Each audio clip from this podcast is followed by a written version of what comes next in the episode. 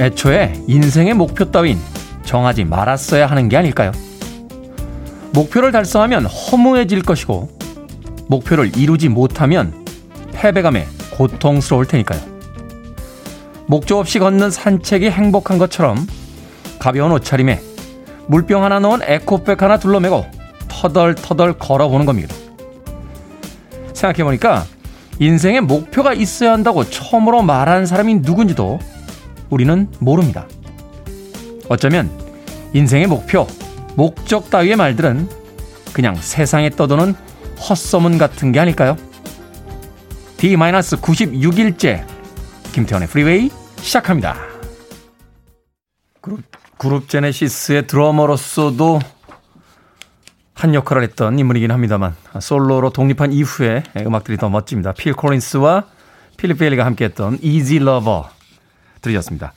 자, 빌보드 키드의 아침 선택 김태훈의 프리웨이, 저는 클테짜 쓰는 테디 김태훈입니다. 자, 김명진님, 테디 굿모닝입니다. 청자켓 멋지십니다 해주셨고요. 유지수님, 오늘 춥나요? 뭐 입죠? 테디 청, 청자켓 탐나네요 하셨습니다. 청자켓은 아니고요. 청남방입니다. 청남방. 이 남방 굉장히 좋아하시네요. 이거 제가 한, 한 이십 번쯤 입고 온 것 같은데, 예. 산지 한 육, 칠 년 된 옷입니다. 최근에 옷을 안 사서요. 청남방. 네. 상표가 특정한 상품으로 제가 알려드릴 수는 없는데, 예. 사람이 멋있어지는 거죠. 점점. 예. 자켓이 뭐 멋있겠습니까. 김명진님, 유지수님. 자, 일육구이님 안녕하세요. 형님, 비 촉촉하게 내리는 아침입니다. 남들은 싫어할지 모르겠지만 저는 뭔가 감성 돋고 좋네요 라고 하셨고요. 황지우님, 비가 많이 옵니다 라고 하셨습니다. 여의도로 올 때만 해도 빗방울이 한두 방울 정도밖에 내리지 않았는데 어, 지금 완전히 비가 쏟아지고 있습니다. 아침 출근길 어, 나가시는 분들 우산들 꼭 챙기시길 바라겠습니다. 김태훈이라고 닉네임 쓰셨네요. 제 이름도 김태훈입니다. 반갑습니다 하셨습니다. 크, 같은 이름의 사람을 또 여기서 만나는군요. 저는 클테짜 씁니다. 김태현님은 또 어떤 태짜 쓰시는지 궁금하네요. 조현태님, 전적으로 테디님 지지합니다. 기회가 되면 사석에서 만나고 싶어요. 형님으로 모시고 싶습니다. 저 어립니다. 네. 누가 형님인지는 자웅을 한번 겨뤄보죠. 조현태님.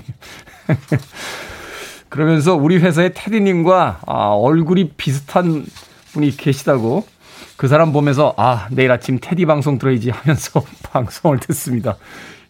일상에 힘이 됩니다 라고 하셨습니다. 방송을 들으시는 이유도 여러 가지가 있습니다만 회사에 저랑 닮은 사람이 있어요. 출근하실 때마다 얼굴을 보고 아, 테디랑 닮았다, 내일은 꼭 테디의 프리웨이를 들어야지 라고 생각하신다고 아침부터 큰 웃음 주셨습니다. 고맙습니다, 조현태님. 웃음 주셨으니까 아메리카노 모바일 쿠폰 한 장 보내드리겠습니다. 문자로 샵 일공육일로 이름과 아이디 보내주시면 모바일 쿠폰 보내드립니다. 짧은 문자로 오십 원, 긴 문자 백 원. 자, 청취자분들의 참여 역시 마찬가지고요. 콩은 무료입니다. 여러분은 지금 케이비에스 이 라디오 김태현의 프리웨이 함께하고 계십니다.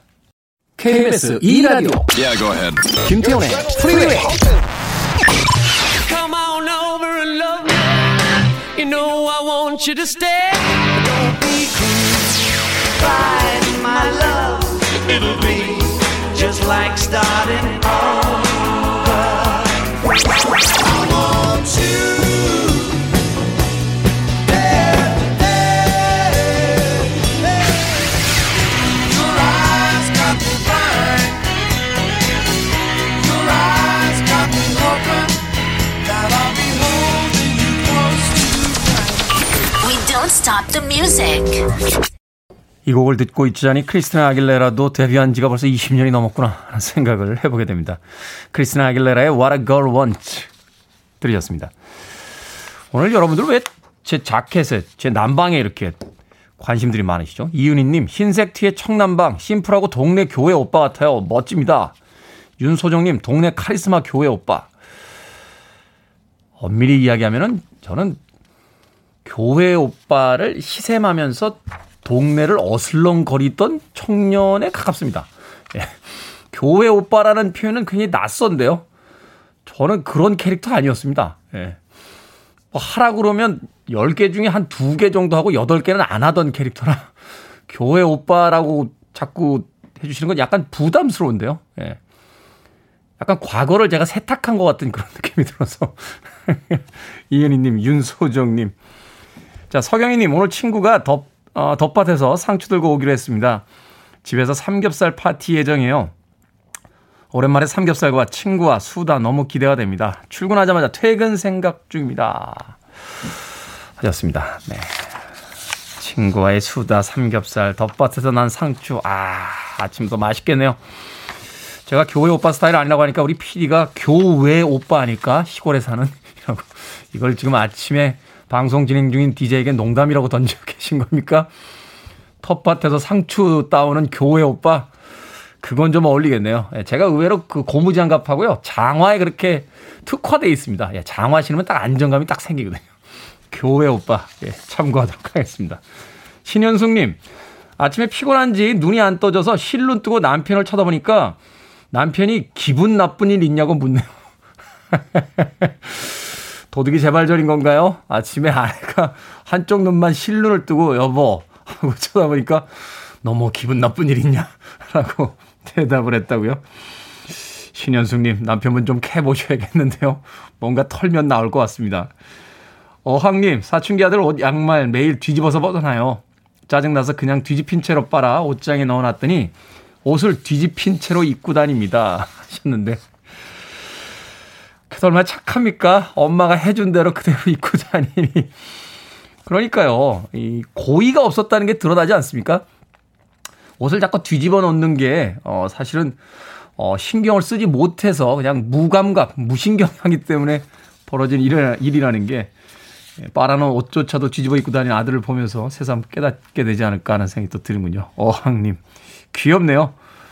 팔구사삼님, 오늘 드디어 퇴사 지르러 갑니다. 용기를 주세요 하셨는데 용기까지는 필요 없습니다. 그냥 지르시면 됩니다. 사표를 던질 때 오른손으로 던질지 왼손으로 던질지 책상에 가지런히 내려놓을지 아니면 멋지게 던질지 네, 이메일로 날릴지 고민 한번 하십시오. 폼 나야 되지 않습니까? 팔구사삼님, 팔구사삼님에게 치킨 한 마리 보내드립니다. 퇴사 파티 하시길 바라겠습니다. 임수성 씨의 신청곡으로 합니다. Cheap Trick, Don't Be Cruel.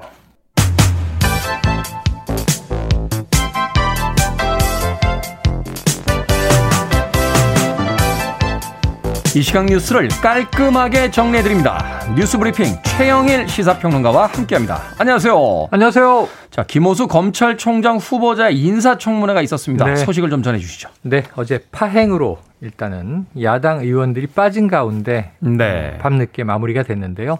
자, 오늘 인사청문 경과보고서 채택을 놓고 여야는 또 기싸움을 이어갈 것으로 보여집니다. 지금 야당이 보고서에 참여할 가능성 매우 희박한데요. 자, 어제 먼저 뭐 야당의 공격의 장이었죠. 정치적 편향성 문제. 네. 자, 지금 이 보면 조국 전 장관, 추미애 전 장관을 모시고 법무부 차관을 했는데 정권이 원하는 일들을 처리한 거 아니냐 이런 이제 야당 의원의 비판이 있었고요. 어, 그렇지 않다. 또 이제 김남국 의원, 민주당 의원은 아니 전임 정부 때도 이 계속 고위직으로 승진했던 거 아니냐. 정권의 편향적이었다면 어떻게 그랬겠느냐. 맞다. 모두가 원하는 검사장 자리에 자, 자신이 오른 것은 이제 박근혜 정부 때였다. 뭐 이런 이제 답변도 오가고 했습니다. 자, 중요한 건 이제 이번 정부에서의 이제 아마 언행이 될 것 같습니다. 네. 야당 의원들은 이제 편향적이다. 이렇게 이제 애초에 어, 낙인을 또 찍고 있는 상황이고요. 근데 이 편향성과 음. 어떤 뭐 어떤 친 무순성 얘기할 때 어떤 사안에 대해서 얘기하는 게 아니라 네. 어떤 정부 때 어떤 자리에 있었다. 이걸 가지고 이제 계속 논쟁인 주로. 거잖아요. 네네. 그런데 사실 정권이 계속 바뀌어 왔는데 네네. 이걸 어떻게 해석을 해야 될지 참 난감하네요. 그러니까 예를 들면은 뭐 지난 보수 정권 때 국무조정실장이었는데 진보 정권으로 바뀌었는데 뭐 이 총리가 될 수도 있고 뭐 그런 거죠. 네. 관료들의 그래서 우리 관료들을 얘기할 때 흔히 영혼이 없다 이런 표현을 쓰는 게 정치 성향이나 정권의 성향 빼고 근데 문제는 여기서 제일 중요한 건 합법과 위법의 경계를 넘었느냐 안 넘었느냐 이게 문제가 되겠죠. 네. 청문회가 주로 그런 거를 이제 판단하는 자리인데 어제는 이게 문제가 됐어요. 의외로 최, 마, 최 가장 최근에 언론 검증에 등장한 건데 라임과 옵티머스 변호사 시절에 오천여 명의 피해자 이조 원에 육박하는 지금 이제 피해액이 추정되는 사건인데. 하필이면 또 라임과 옵티머스에 다 변호인으로 이름을 올린 거예요. 네. 어, 언제 변호인이었지? 최근에 변호인이었습니다. 법무부 차관을 지난해에 지내고 지난해 중순에 법무부 옷을 벗고 민간 변호사로 활동한 게 구월부터예요. 그리고 올해까지 약 팔 개월입니다. 근데 이 중에 이제 그 라임과 옵티머스 사건이 들어있었는데 그 팔 개월이면 길지 않은 시간인데 이십이 건의 사, 사건을 수임했어요. 네. 십구 건이 형사사건이었고 이 중에 금융범죄 사건 두 개가 들어있었던 거예요. 그런데 이제 어제 여기에 대해서 답변을 한 것은 자, 자신은 피의자, 어찌 보면 범죄를 수행한 사람들을 직접 변호한 적은 없다. 근데 여기서 누가 이제 그 의뢰인이냐 하면 우리은행하고 네. 엔에이치투자증권입니다. 왜냐하면 이 펀드를 팔았던 창구는 이제 시중은행이나 증권사였단 말이죠.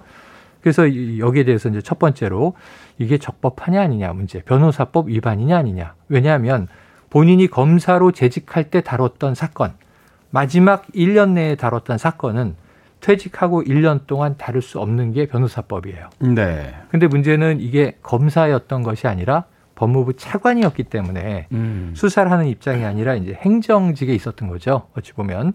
그래서 보고를 받았다고 간주하는 게 지금 야당의 입장이고 본인은 보고를 받은 바가 없다.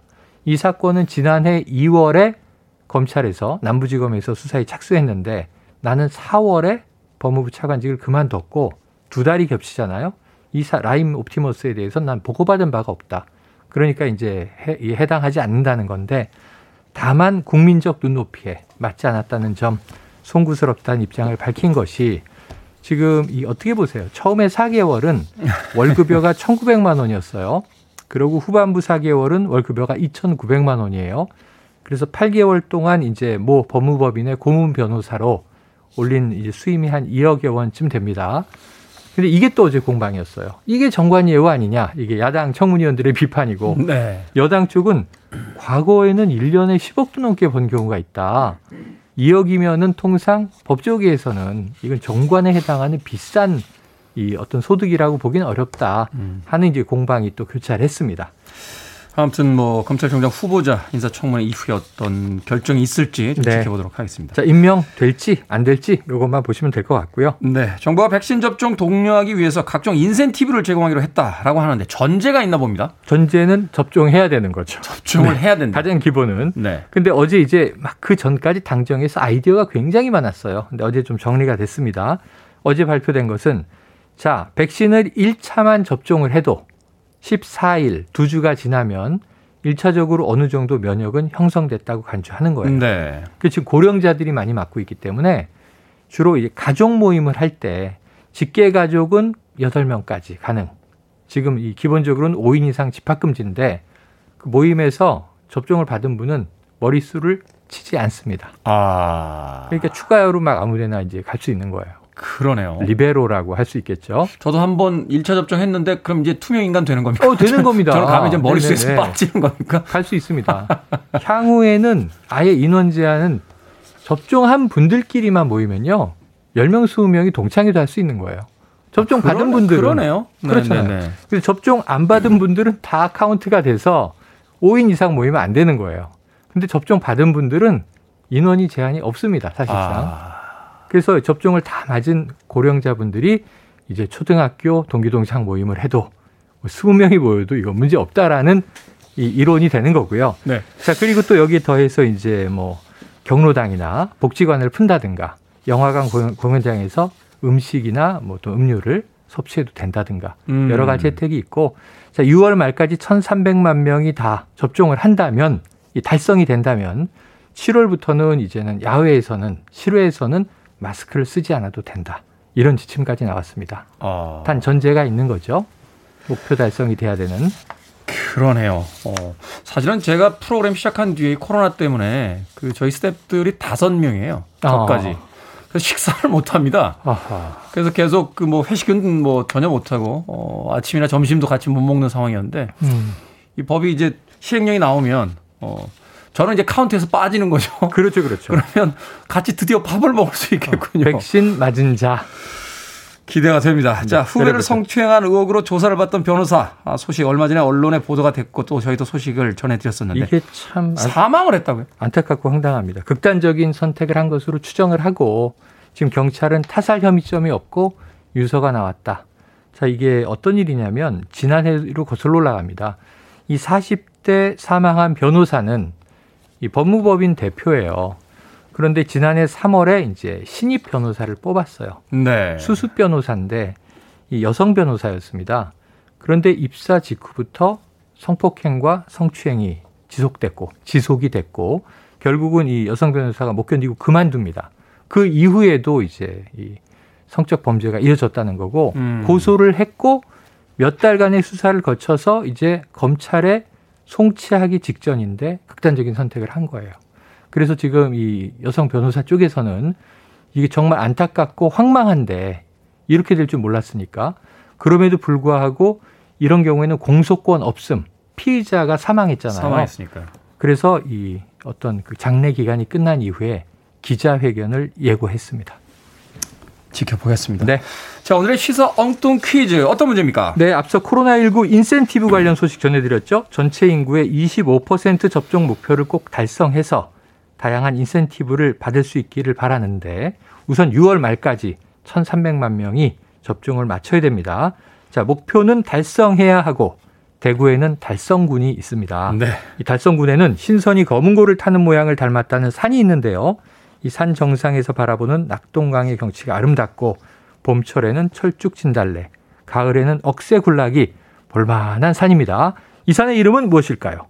일 번 부동산, 이 번 비슬산, 삼 번 아미노산, 사 번 문화유산 되겠습니다. 정답 아시는 분들은 지금 보내주시면 됩니다. 재미있는 오답 포함해서 총 열 분에게 불고기 버거 세트 보내드립니다.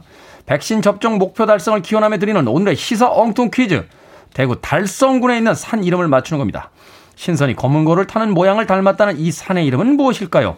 일 번 부동산, 이 번 비슬산, 삼 번 아미노산, 사 번 문화유산입니다. 자, 문자번호 샵 일공육일, 짧은 문자 오십 원, 긴 문자 백 원, 콩은 무료입니다. 뉴스브리핑 최영일 시사평론가와 함께했습니다. 고맙습니다. 고맙습니다. 김미용님과 행복한 일상님이 신청하셨습니다. 바브 웰치, 에버니 아이즈.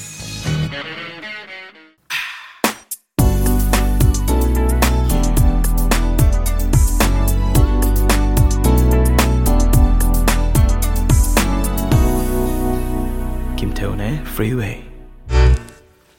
빅 퍼니셔 피처링 조의 Still Not a Player 들으셨습니다. 자, 오늘의 시사 엉뚱 퀴즈. 대구 달성군에 있는 신선이 검은고를 타는 모양을 닮았다는 산은 무엇일까요?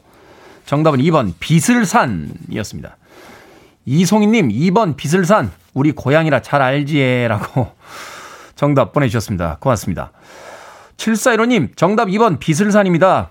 처음 라디오 채널을 맞춰서 듣다가 엉뚱한 보기에 아침부터 피식거리며 웃어봅니다. 굿모닝이라고 보내주셨습니다. 오늘 처음 오셨군요. 앞으로도 자주 와주시길 부탁드리겠습니다.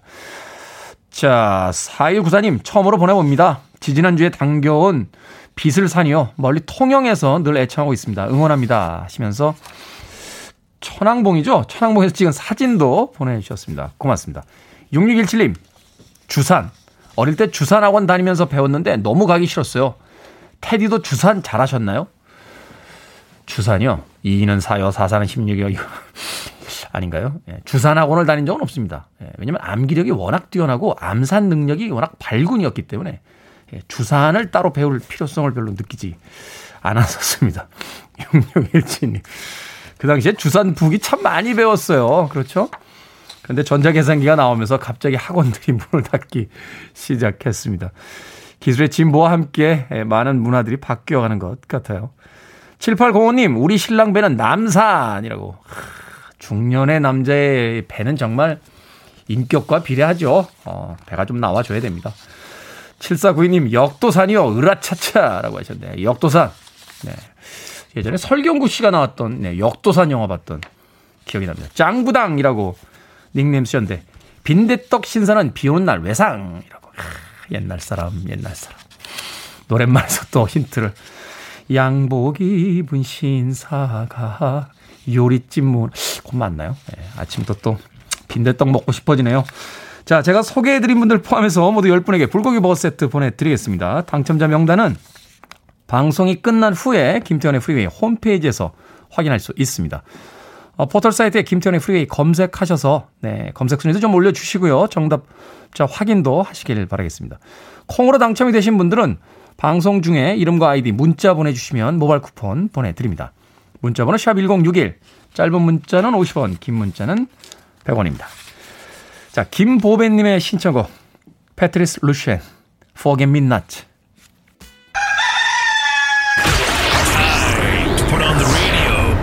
김태훈의 프리웨이. 안녕하십니까, 스윗한 닥터 한성우입니다. 어, 오늘 저는 아스트라제네카 백신을 맞으려고 합니다. 어, 전반적인 과정을 여러분과 함께 공유하려고 하니 저를 따라오십시오. 백신을 접종한 지 여섯 시간이 조금 넘었습니다. 한 세 시간쯤 지나고 난 뒤에 마치 몸살이 심하게 올 때 느끼는 그런 무기력함이 느껴졌고요. 한 다섯 시간 지나고 난 뒤부터는 약간 오한이 지금 들기 시작했습니다. 주사를 맞은 지 한 열한 시간 가까이 되어가는데요. 어, 몸살 기운이 굉장히 심하게 오는 것 같습니다. 백신을 맞은 지 한 스무 시간 정도 지났는데요. 지금은 비교적 컨디션이 괜찮습니다. 어, 아스트라제네카 백신을 맞은 걸 후회하느냐? 아, 그렇진 않습니다. 조금 힘들었던 부분이 있지만 비교적 안전했다. 그리고 심각한 부작용은 없었다. 그리고 예방적으로 아스타미노펜을 복용하는 것이 효과가 있었다라는 것을 경험할 수 있었습니다. 생각을 여는 소리 사운드 오브 데이. 유튜브 채널 스윗한 닥터의 가정의학과 한성호 교수의 아스트라제네카 백신 접종 체험기 들려드렸습니다. 세계적으로 백신 접종에 주저하는 사람들이 얼마나 많은지요. 각 나라마다 접종 독려 정책이 다양하더군요. 미국의 어떤 지역에서는 백신 접종을 하면 공짜 맥주를 준다고 하고요. 중국에서는 걸그룹이 기념 도장을 찍어준다면서 독려를 한답니다. 그 외에 아이스크림, 맥주, 빵, 복권, 현금 등등 지구촌 곳곳에서 다양한 유인책으로 접종을 유도하는 걸 보면 백신을 빨리 맞고자 하는 사람 못지않게 두려워하는 사람들도 상당한 것 같습니다. 하긴 우리나라도 별반 다르지 않아서 자기 차례에 맞지 않으면 훨씬 뒤로 밀리는데도 육십에서 칠십사 살 사이 대상자의 예약률은 육십 퍼센트 정도밖에 안 된다고 합니다. 또 예약을 하고도 맞지 않는 사람들도 있어서요. 노쇼 백신을 맞을 수 있는 서비스까지 나오고 있죠. 지금 상황이 전에 없던 상황이니만큼 두려움이 큰 것도 이해는 가지만요. 그렇다고 코로나십구가 계속 기세 등등하도록 그대로 놔둘 수는 없는 노릇 아니, 아니겠습니까? 오늘부터 육십오 세에서 칠십사 살 사이에 고령자에 대한 아스트라제네카 일 차 접종이 시작이 됩니다. 잔여 백신 당일 예약도 역시 오늘부터 가능하고요. 우리는 그리고 전 세계는 현재 코로나십구와 치열하게 싸우고 있는 중임을 잊지 말았으면 좋겠습니다. Listening to one of the best radio stations around. You're listening to 김태훈의 프리웨이. 빌보드 키드의 아침 선택 케이비에스 이 라디오 김태훈의 프리웨이 일부 함께하고 계십니다. 일사칠칠 일팔사구 님, 삼이일육 님, 정복임님, 강하순님의 신청곡 수잔 잭스의 에버그린 일부 끝곡입니다. 이 부에서 뵙겠습니다.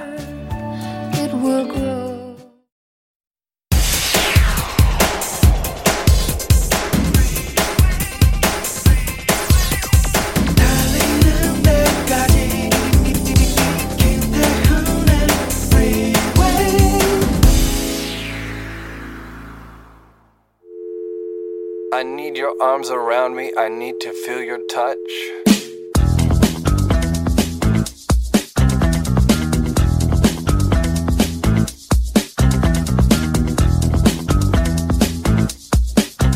시각 보조 앱 기능 설명서. 문자 인식. 문자를 찾아서 소리로 읽어줍니다. 얼굴 인식.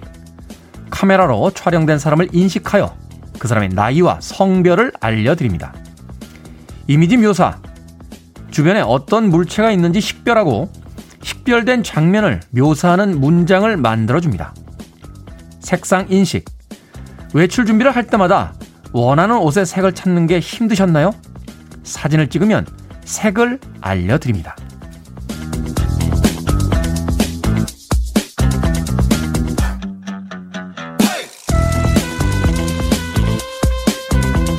뭐든 읽어주는 남자, 오늘은 시각장애인들을 위한 시각보조 앱 기능 설명서를 읽어드렸습니다. 기술은요, 사각지대에 놓인 사람들을 소외시킬 때도 있지만요, 대부분은 이렇게 사람들에게 새로운 가능성을 열어주죠. 이 앱으로 사진을 찍으면 글씨를 인식해 읽어주는 건 기본이고요. 책상 위에 열린 노트북이 있다. 파란색 셔츠를 입은 사십 세가량의 남성이 웃으며 앉아있다. 이렇게 보이는 풍경을 소리로도 들려준다고 합니다. 외출할 때 원하는 색상의 옷을 입게 돼 즐겁다는 사용 후기도 눈에 띄더군요. 그렇죠. 눈이 보이지 않는다고 해서 세상을 알고 싶은 욕구, 아름다움에 대한 욕구가 없을 리 없으니까요. 넘어지지 않고 목적지까지 안전하게 갈 수 있고 차별받지 않을 권리는 기본이고요. 이젠 기술의 도움으로 시각장애인들의 개인적인 취향까지 마음껏 드러낼 수 있는 시대가 온 것 같습니다. 개발자분들에게 감사의 말씀 드립니다. 피터 프램튼의 Show Me the Way 라이브 버전으로 들려드렸습니다. 자, 이 곡으로 김태원의 프리웨이 이 부 시작했습니다. 앞서 일상의 재발견, 우리 하루를 꼼꼼하게 들여다보는 시간이었죠. 뭐든 읽어주는 남자, 오늘은 시각보조 앱 기능 설명서를 읽어드렸습니다. 노래가 나가는 동안요, 우리 스태프들이 스튜디오로 들어와서 실제 그 시각보조 앱을 가지고 시험을 해봤어요. 제 얼굴을 이렇게 찍었는데, 아, 마스크를 쓰고 있을 때는 이십삼 세. 마스크를 벗고 있을 때는, 제가 어제 잠을 좀 설쳤거든요. 예, 마흔한 살, 사십일 세. 예. 그럼 이제 평균을 내서 한 삼십 세 정도로 봐주면 되는 거 아닙니까? 안 된다고요? 누구 마음대로 안 돼요. 예? 저분들이 진짜. 기계는 역시 거짓말을 못한다 하는 생각을 다시 한번 해보게 됩니다. 여러분들도 한번 이 앱 사용 한번 해보시죠. 굉장히 편리하네요. 어, 문자, 이 텍스트를 찍으니까 어, 텍스트는 거의 다 읽어주고요. 어, 또 사물을 찍으니까 그걸 인식해서 앞에 풍경을 음성으로 지원을 해줍니다. 기술의 개발이라는 것이 바로 우리의 불편을 없애고 사회의 차별을 없애고 또 편견을 없애는데 많은 도움이 되지 않나 하는 생각 해봤습니다. 자, 뭐든 읽어주는 남자, 여러분 주변에 의미 있는 문구라면 뭐든지 읽어드립니다. 홈페이지에 게시판 사용하시면 되고요. 말머리 뭐든 달아서 문자로도 참여 가능합니다. 문자 번호는 샵 천육십일, 짧은 문자는 오십 원, 긴 문자는 백 원, 콩은 무료입니다. 채택되신 분들께는 촉촉한 카스테라와 아메리카노 두 잔 모바일 쿠폰 보내드리겠습니다. 그리고 이번 주에 또 책 선물이 있습니다. 클론의 강원래 씨가 참여한 책인데요. 더 댄스, 한국 댄스 뮤직 백 년사 모두 열 분 추첨해서 드립니다. 문자로만 신청을 받고 있고요. 당첨자 명단은 금요일인 내일 홈페이지에 올려놓도록 하겠습니다. I want it, I need it, I'm desperate for it. Okay, let's do it. 김태훈의 프리웨이.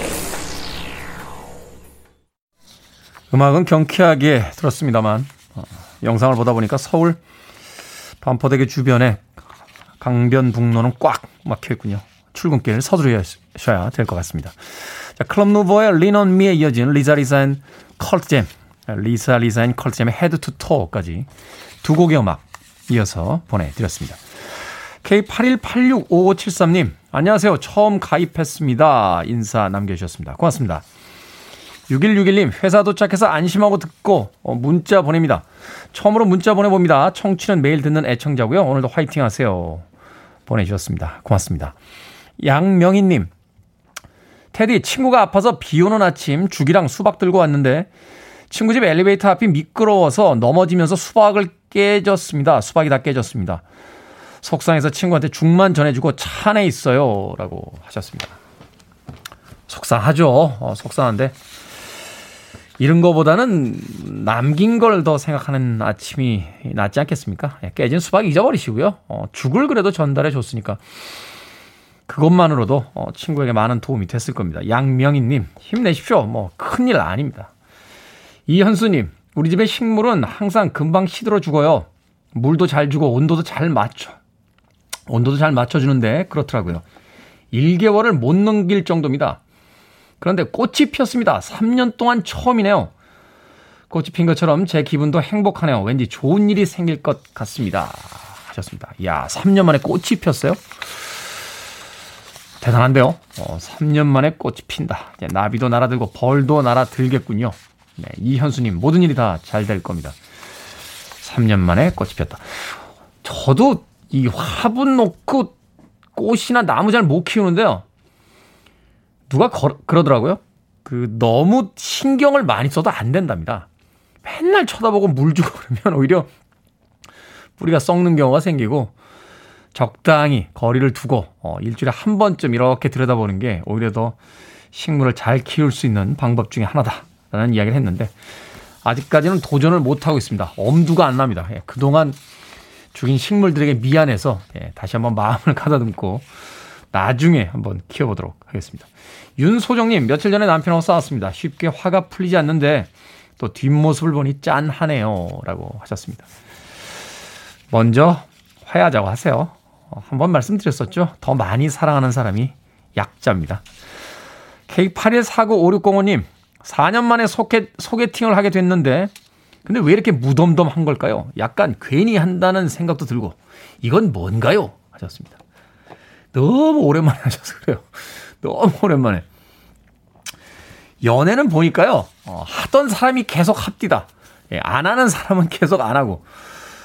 어, 그 사그러든 연애 세포를 이제 깨우실 때가 됐습니다. 아무쪼록 오늘 소개팅에 나가셨을 때 눈이 번쩍 뜰 만한 상대가 나오길 진심으로 바라봅니다. 자, 사사팔공님의 신청곡으로 갑니다. 존 레논, Just Like Starting Over.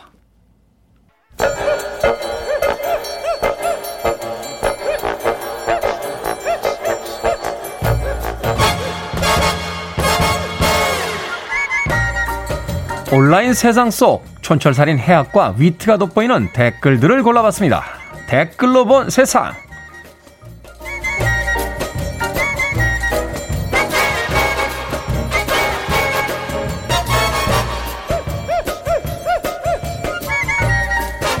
첫 번째 댓글로 본 세상.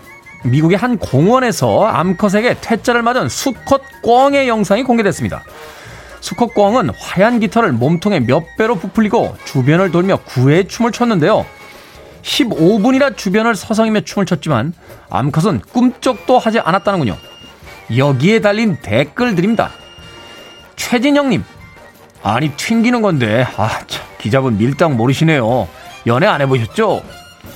루안님, 어머나 안 됐어요. 제 데리고 한잔 하고 싶네요. 글쎄요, 사람들의 편견이 문제 아니겠습니까? 아니 수컷이 구애하면 암컷이 무조건 받아줘야 한다는 법이 동물들에게만 있을 리 없잖아요. 꿩에게도 취향이라는 게 있으니까요.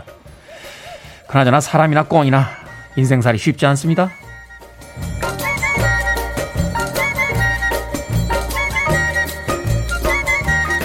두 번째 댓글로 본 세상. 브라질 상파울루에 사는 호그 씨가 먹다 남은 탄산음료의 뚜껑을 살짝 덮어 땅에 내려놨습니다. 그런데 이때 꿀벌 두 마리가 날아와서 병뚜껑에 달라붙었는데요. 이 꿀벌들 병뚜껑 아래쪽에 다리를 넣고 조금씩 들어올리더니 결국 병뚜껑을 여는 데 성공했습니다. 호그 씨는 이 모습을 영상으로 찍어 공개했는데요. 여기에 달린 댓글들입니다. 이카님, 어머머머머 얘들 뭐야 너무 귀여워요. 뉴하트님, 글쎄요, 벌 속에 외계인이 앉아있는 건 아닐까요? 맨인블랙처럼요. 저도 이 영상 봤는데요. 대단합디다. 부지런한 곤충의 대명사가 바로 개미와 꿀벌들인데 이런 영상을 통해서 바로 그걸 직접 보여주고 있더군요.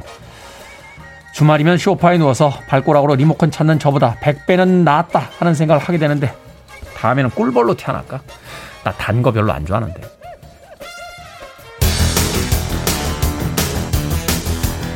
밥스 이겁니다. 좀 달려볼까요? Shake down. Free your mind. I want to break free. Are you free? I'm free. So let the free way. You're riding on the freeway. Freeway.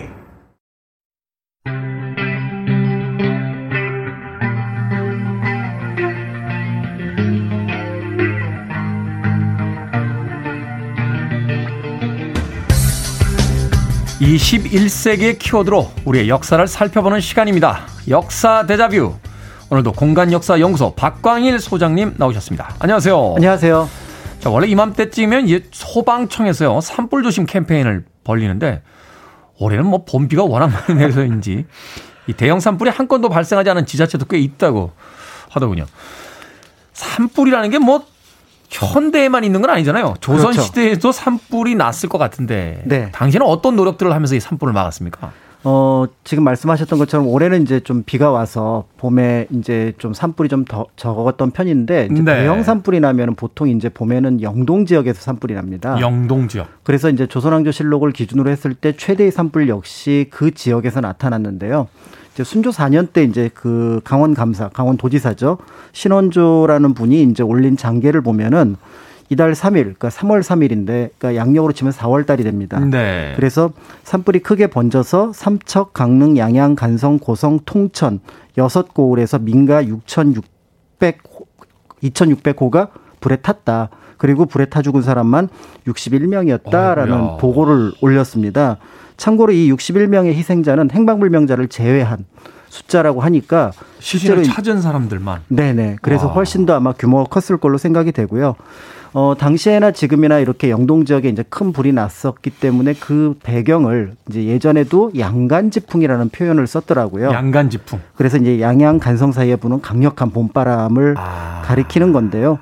어, 이제 산불 작년 또는 그 재작년에 이제 났을 때 보셔서 아시겠지만 이게 현대의 기술로도 헬리콥터 외에는 끌 수 있는 방법이 없거든요. 이게 사실은 그 몇 년 전에 이 지역에서 이제 불이 났을 때 전국에 있는 소방관들이 다 달려왔잖아요. 그렇죠. 그런데도 잡는 게 용이하지가 않아서. 네네. 네. 그러니까 이제 변변한 어떤 도구가 없었던 조선시대는 말할 것도 없었기 때문에 결국은 이제 당시 뭐 사제감, 산택사 이런 것들을 두어서 산불을 관리했다고는 하지만 한계가 있었으니까 결국은 이제 어, 일어난 불을 끄기보다는 불이 일어나지 않도록 하는데 조금 더 주안점을 두었다라고 볼 수가 있고요. 네. 특히 이제 왕실, 국가와 관련된 어떤 시설들을 중심으로 그 불을, 어, 그러니까 산불을 막는데 좀 노력을 했던 그런 정책들이 좀 남아있는 편입니다. 네. 현대 기술로도 그 산불, 이 불을 잡는 것이 그리 용이하진 않기 때문에 당시에도 네네네. 불을 끄는 것도 중요하지만 이제 예방하는 쪽으로 더 많이 신경을 썼다. 예를 들면 어떤 식으로 이제 예방을 했던 겁니까? 어, 이제 국가 시설 가운데 이제 산에 있는 것들 중에 대표적인 게 왕릉하고 이제 그, 그 뭐죠? 그, 그 일종의 뭐 성곽? 태실, 태실 이런 것들이 되는데요. 아, 네네. 어, 이제 이런 곳들에 불이 나지 않도록 하기 위해서 일종의 중간지대를 설치를 합니다. 그 중간지대를 화소라고 얘기를 하는데요. 화소. 그러니까 타도 한 군데서 타게 벌려놓는다는 거죠. 건물들을. 어, 그러니까 불이 이렇게 산을 그 쭉 타고 넘어오다가 일정 공간은 모두 나무를 베어버리는 거예요. 아, 약. 맞불 놓는 것처럼 해서 그렇죠. 그 중간에 탈 걸 미리 없애버리는 거군요. 그렇죠. 그래서 기본적으로는 나무를 다 베고요. 그다음에 더 나아가서 흙을 쌓아서 약간의 토벽 같은 걸 만들고 그다음에 이제 도랑을 팔 수 있으면 도랑을 파는데 이런 시설들을 왕릉에 모두 이제 마련을 하고요. 네. 그다음에 이제 최후의 방어 시설은 이제 왕릉 보면은 맨 위에 능침 부분에 보면은 담장이 있습니다. 담장. 이 담장이 이제 불이 그 무덤 안으로까지 쳐 서 이렇게 들어오는 활에 피해를 주는 것들을 막기 위한 어떤 그런 방법을 쓰기도 합니다. 그건 태실도 이제 마찬가지인데 태실은 이제 조금 간편해서 그냥 화소만 한 백팔십 미터 정도 두는 걸 법으로 이제 규정을 해 놓았다라고 하니까 네. 그러니까 불이 나더라도 일정 공간 안에서는 이제 그 번지지 않도록 그런 방식을 썼던 거죠. 아, 그 말하자면 이제 계속 연속되는 고리들을 이제 중간중간 끊어놓은 거네요. 그렇습니다. 그러니까 불이 나도 이 구역에서만 불이 이제 번지고 다음 구역으로 넘어가지 않도록. 네네네. 그런데 가장 중요하게 생긴, 생각했던 게 이제 왕릉. 살아있는 사람들이 있는 곳이 아니라 왕이 묻힌 이제 능을 일단은 제일 중요하다. 그렇죠. 네. 역시 이제 봉건 사회의 어떤 그 가치관이 나오는 것 같다라는 생각을 해보게 됩니다. 자, 광릉에 있는 국립수목원도요. 세조의 능인 광릉을 보호하기 위해서 수백 년 동안 출입이 금지됐었다라고 하던데 네. 그러면 왕릉 주변에서는 화재가 났던 기록이 없습니까? 어, 왕릉 안까지는 아마 들어왔던 기록은 없는 것 같은데요. 음. 그럴 뻔한 사건이 선조 삼십삼 년에 있었습니다. 선조 삼십삼 년. 네, 서울릉 안에 가면 이제 경릉이라고 해서 이제 성종의 생부 덕종하고 그 다음에 이제 어머니였던 소양어 한씨 인수대비의 무덤이 있는데요. 아, 저 사 년 동안 일일이 소풍 갔어요. 서울, 네. 서울. 그런데 여기에 이제 그 불이 들어왔던 것 같아요. 그래서 이제 아마 화소를 넘어서서 능층까지 이제 들어오게 되니까 네. 그때 이제 금군, 그러니까 왕실을 지키는 군대를 보내서 불을 껐다라는 기록이 있었던 것 같고요. 네. 그런데 이제 이런 어떤 것들을 겪으면서 뭔가 이제 예방 방법이 이제 또 추가가 되는데 어, 숙종 때 이런 내용이 나옵니다. 산불을 막기 위해서 절대로 왕릉 안에서는 이거는 하지 마라. 라고 하는 게 있는데요. 이거는 하지 마라. 어, 남초를 엄중하게 금지했다. 남초를 엄중히 금지했다. 남초가 뭡니까? 담배입니다. 아, 능 안에서 담배 피지 마라. 네, 그러니까 예전 조선 후기에 들어오게 되면은 그 담배가 사회적으로 엄청나게 퍼지게 되거든요. 음. 그러니까 아마 능제를 준비하기 위해서 왔던 사람들이나 또 그거 사전 준비를 하기 위해 왔던 사람들이 이 남초 담배를 폈던 거죠. 이분들이 지금 왕릉 앞에서 지금 담배를 안 되지 않습니까 이거? 네, 그래서 이제 당시에도 화재의 원인 가운데 산불의 원인 가운데 지금처럼 어, 담배가 있었구나라는 것들을 숙종 십팔 년 기사를 통해서 짐작해 볼 수가 있는 거죠. 생각해보면 우리가 국립공원이라든지 산에서 담배 피지 못하게 한 것도 그렇게 오래되지 않았어요. 그렇습니다. 네. 저희 어린 시절만 해도 이러면 또 나이 나오는데 예. 버스 안에서도 막 폈습니다. 창문 열고 그냥 그냥 그 자리에서 막 피시고. 그렇죠. 비행기 안에도 담배 예. 재떨이가 있던 시절이었으니까. 그렇죠. 지하철도 사실은 타기 전까지 지하철역 안에서도 계속 피던 시절이 있었으니까. 그래도 야 조선시대 왕릉에서 담배를 태우셨다. 담배 피지 마라 불난다. 네. 당시에도 담배가 이 산불의 원인이었군요. 자, 음악 한 곡 듣고 와서 계속해서 조선시대의 산불에 대한 이야기 나눠보도록 하겠습니다. 자, 이거 울리면 안 되죠? 베이스먼트 잭스입니다. Red Alert. 빌보드 키드의 아침 선택, 케이비에스 이 라디오, 김태현의 프리웨이, 역사 데자뷰, 박광일 소장님과 함께하고 있습니다. 자, 조선시대 산불 이야기 나누고 있는데, 네. 담배는 알겠는데, 조선시대에는 또 어떤 이유 때문에 산불이 났던 겁니까? 이때 뭐 전열기구가 있거나 뭐, 석유 번호가 있지 않았을 거 아니에요? 그렇죠. 어, 그런데 이제 뜻밖의 이 불이 실수로 났다기보다는 어, 고의로 불을 낸 것 같다라는 기록이 조금 더 많습니다. 고의로 불을 내요? 네, 이게 고의라는 게 약간의 이제 그 뉘앙스 차이는 있을 것 같은데요. 그러니까 예를 들어서 이제 겨울에 그 겨우내 이제 그 벌레가 많아졌다고 해서 논두렁 태우는 것 있잖아요. 네. 이 논두렁 태우는 게 이제 산으로 번져서 산불이 났다라는 기록이 꽤 많은 편이고요. 아. 그 다음에 이제 어, 지금은 좀 덜한데 화전을 경작하는 분들이 굉장히 많았습니다. 강원도라든지 그 뭐 경상도, 이 함경도 쪽에는. 그러니까 화전 경작을 해서 불을 내는데 그게 범위가 원래 생각했던 범위보다 넓어져서 대형 화재로 네. 넘어가는 경우가 많았고요. 그리고 이제 아주 독특하게도 고위층이 사냥을 할 때 동물을 쫓기 위해서 불을 냅니다. 그런데 그 사냥터가 당연히 이제 산 또는 어떤 들하고 연결된 공간이 되니까 그렇겠죠? 이게 이제 산불로 연결이 되는데 성종 육 년에 실제로 이런 기록이 있습니다. 그리고 충청병사 김서형이라는 양반이 사냥을 위해서 불을 놨는데 이게 개심사까지 닿아서 개심사를 태웠다라는 기록이 나와 있는데 음. 지금 이제 그 충청병사 그러니까 병영이 있던 자리가 해미읍성 자리거든요. 거기서부터 한 구 킬로미터 떨어진 개심사까지 불을 냈다고 해서 결국 이제 당사자는 이 문제 때문에 추국을 당해서 관직에서 쫓겨나게 되는데 그래서 이제 산불을 내는 경우에도 처벌을 받기는 받는데 어, 규정상으로는 굉장히 좀 엄한 편입니다. 그래서 일부러 불을 냈다가 왕실 관련 시설에 불이 나면은 이제 교수형, 그 다음에 이제 방화가 큰 불로 번질 때도 역시 교수형에 처해지고, 음. 그 다음에 이제 보통의 산불이라 그러면은 곤장 백 대, 그 다음에 이천리 유배형, 뭐 요 정도였었는데, 실제로, 어, 이 산불을 내서 처벌을 한 걸 보면은 규정보다는 좀 한 단계 또는 두 단계 아래로 처벌을 했던 부분들이 있을 것 같고요. 네. 그래서 아까 마지막 부분을 제외하고는 화전이라든지 논, 논두렁에 불을 내는 것들은 사실은 이게 일부러 산불을 내기보다는 먹고 살기 위해서 하다 보니까 이런 일이 벌어졌다라고 해서 조금은 낮춰서 처벌을 했구나라는 아. 걸 짐작해 볼 수가 있는 거죠. 그러니까 권장 백 대나 뭐 이천일 유배형 이렇게 네. 돼 있는데 고거 이하로. 그렇죠. 뭐 육십 대를 어. 때리거나 아니면은 뭐 유배도 좀 가까운 데로 보내거나 이렇게 하는 편이었습니다. 권장 백 대면 그냥 죽는 거 아닙니까? 그렇죠. 말하자면 이제 정상 참작을 해줬군요. 맞습니다. 어떤 네. 일부러 한 게 아니라 이제 생활을 위해서 음. 생업을 위해서 한 것이기 때문에 고의적으로 낸 것은 아니다. 네. 네.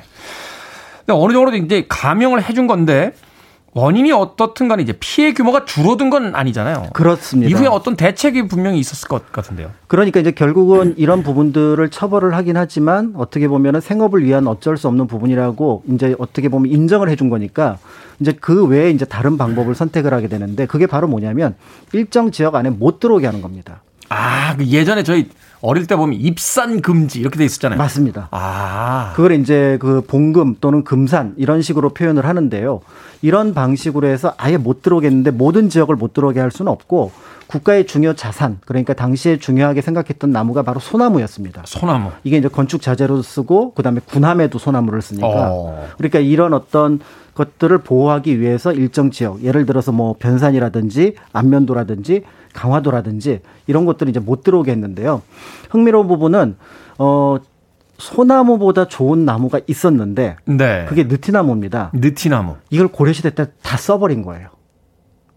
아, 나무를 다 써버렸어요? 네. 그래서 느티나무 숲이 사라졌습니다. 원래 느티나무 하면 우리는 숲이 떠오르진 않잖아요. 그, 그렇죠. 느티나무 숲이라는 건 별로 경험해본 적이 없는 네, 것 같은데. 그래서 이제 고려시대 때 제일 좋은 나무였던 느티나무를 다 써버리니까 남은 게 참나무하고 소나무인데 참나무는 단단하기는 한데 이게 가공하기 어려워서 너무 단단해서 그래서 결국은 소나무를 선택을 하게 되었다라고 하고요. 네. 그 다음에 이제 또 하나 흥미로운 부분이 이제 산불이 났다고 해서 그 산을 버리는 게 아니라 불에 완전히 타는 게 아니니까요. 산불이 나면은. 그렇죠. 약간 밑둥들은 좀 남겨놓잖아요. 그렇죠. 네. 그렇죠. 그래서 그런 부분에 살아있는 부분을 건축 자재를 쓰거나 아니면 이도저도 쓸 수 없다고 판단하면 일종의 이게 수치된 거니까. 그렇죠. 그래서 이제 이거를 예를 들어서 그릇을 굽는다거나 소금을 굽는 어떤 자원으로 아. 활용을 해서 어쨌든 있는 자원을 최대한 활용하려고 했다라는 기록이 남아 있는 거죠. 말하자면 용도 변경을 한 거군요. 그렇습니다. 네. 네.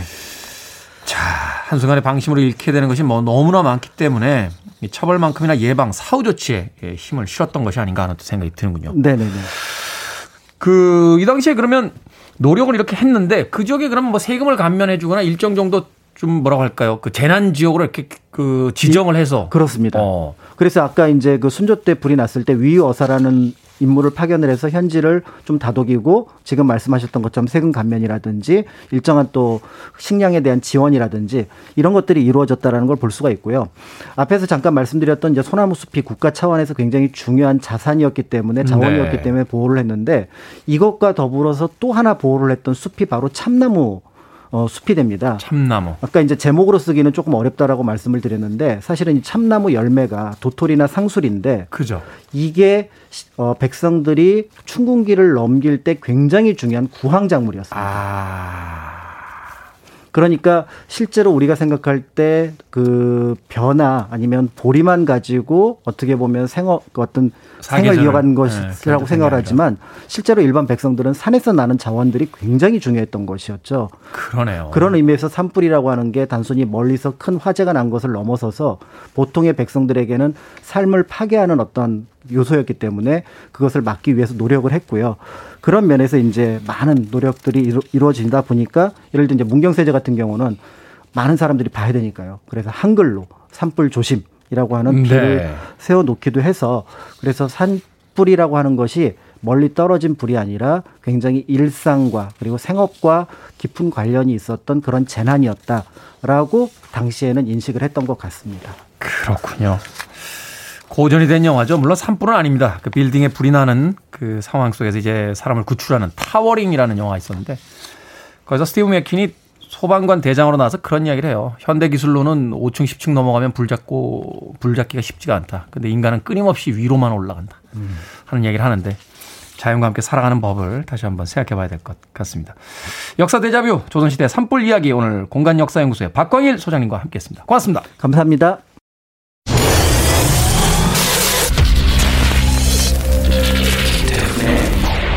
Freeway.